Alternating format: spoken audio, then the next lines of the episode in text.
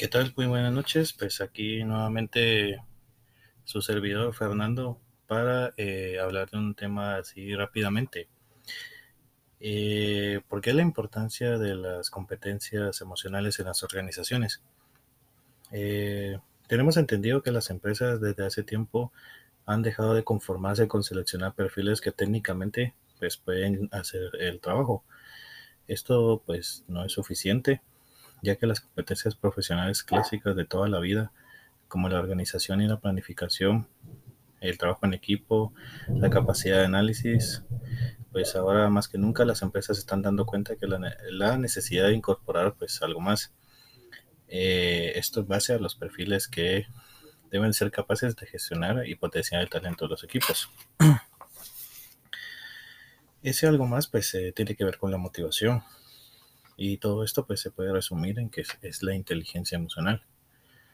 Este término pues eh, eh, este término pues ya lo conocemos, ¿verdad? Porque también es habitual ver que todo el mundo hace gala de contar con él.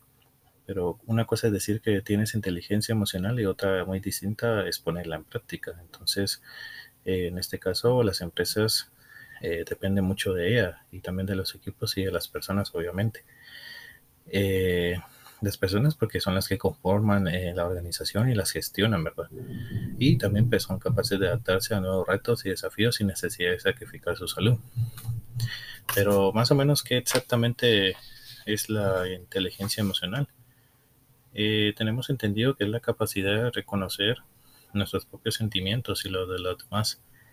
Eh, esto también quiere decir que nos podemos motivar y saber manejar adecuadamente las relaciones sociales. Eh, la inteligencia emocional pues no es negar la emoción, eh, sino que todo lo contrario, se trata también de reconocerla, aprender de ella y ponerla pues en práctica, ¿verdad? Eh, viene aquí la pregunta también de que por qué las competencias emocionales son importantes en las empresas.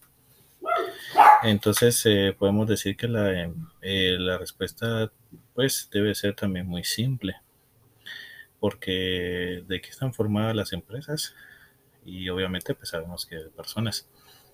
que sienten las personas? Pues obviamente emociones y entre esas personas pues me incluyo yo. Eh, llegamos a sentir emociones poco racionales, ¿verdad? Y eh, la mayoría de nosotros pues experimentamos varias a lo largo del día. Pueden ser enojos, pueden ser tristezas, eh, unas a corto y largo plazo. Pero estas emociones siempre van a estar ahí. Entonces también podemos decir que estas eh, pues tienen ventajas, eh, ya que va a mejorar el liderazgo, eh, la inteligencia emocional que nos ayuda a automotivarnos, también va a aumentar la capacidad de encontrar soluciones. En este caso pues podemos decir que aprendemos a manejar bien la frustración, entender nuestras propias emociones y en este caso pues empatizar con otras personas, ¿verdad? Que en algunos momentos no lo llegamos a hacer. Eh, pues lo más vital también es mejorar la comunicación dentro de la organización. Eh, pues una comunicación que sea fluida, sincera y honesta, eso va a ser una forma muy asertiva de ayudar a generar un clima de confianza y ese clima organizacional en donde después se puede solucionar todo hablando abiertamente y sin miedo. Entonces eso es lo que va a aumentar eh, las buenas eh, comunicaciones entre las personas.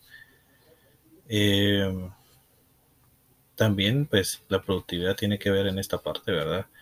Y aunque tal vez en algunas ocasiones no se le dé mucha importancia, pues toca indicar que las competencias emocionales pues tienen que ver mucho con la productividad de las personas. Porque obviamente en este caso pues podemos decir eh, de manera personal que si uno no está motivado, pues no va a hacer las cosas bien y si uno pues llega motivado al trabajo, pues va a tratar la manera de hacer bien las cosas, ¿verdad? Y pues para ir cerrando un poquito eh, el tema, eh, también tenemos lo que es la conciencia emocional, que consiste en la capacidad de poder percibir, identificar y poder comprender las mismas emociones, ¿verdad? No podemos hacer nada contra nuestras emociones, ¿verdad? Si primero no las ponemos, bueno, no las podemos nombrar también, ¿verdad? No somos capaces de reconocerlas. Eh, la regulación emocional, la capacidad de manejar y, graduar las emociones, pero esto no se trata tampoco de reprimirlas, ¿verdad? Porque eso pues puede ser algo malo. La autonomía emocional pues también significa que somos capaces de poder gestionar nuestras propias emociones eh, con el objetivo pues de mantener a salvo nuestra autoestima, nuestra autoconfianza, que eso es muy importante y sobre todo la motivación.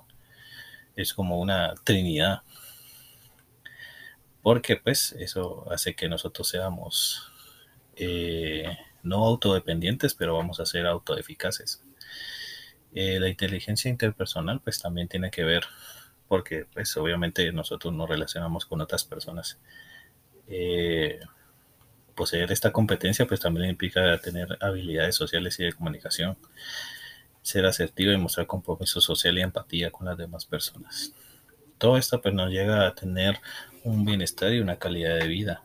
Y esto pues obviamente va a hacer que nosotros establezcamos objetivos, eh, podemos tomar decisiones, buscar apoyo, disfrutar de relaciones y todo esto es necesario para sentirse felices y realizados. Y todo esto pues se debe en gran parte a cómo respondemos ante determinados estímulos.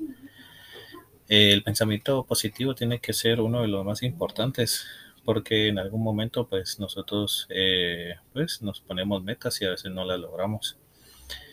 Eh, el hecho de tener también varios propósitos, cómo lo vamos a alcanzar y también la capacidad de pedir ayuda, que es algo importante. Entonces, eso es lo que forma parte de la inteligencia emocional. Y espero que pues les guste este pequeño tema, que es para eh, pues indicar un poquito acerca de, de la inteligencia emocional dentro de una organización y lo importante que puede llegar a ser. Gracias.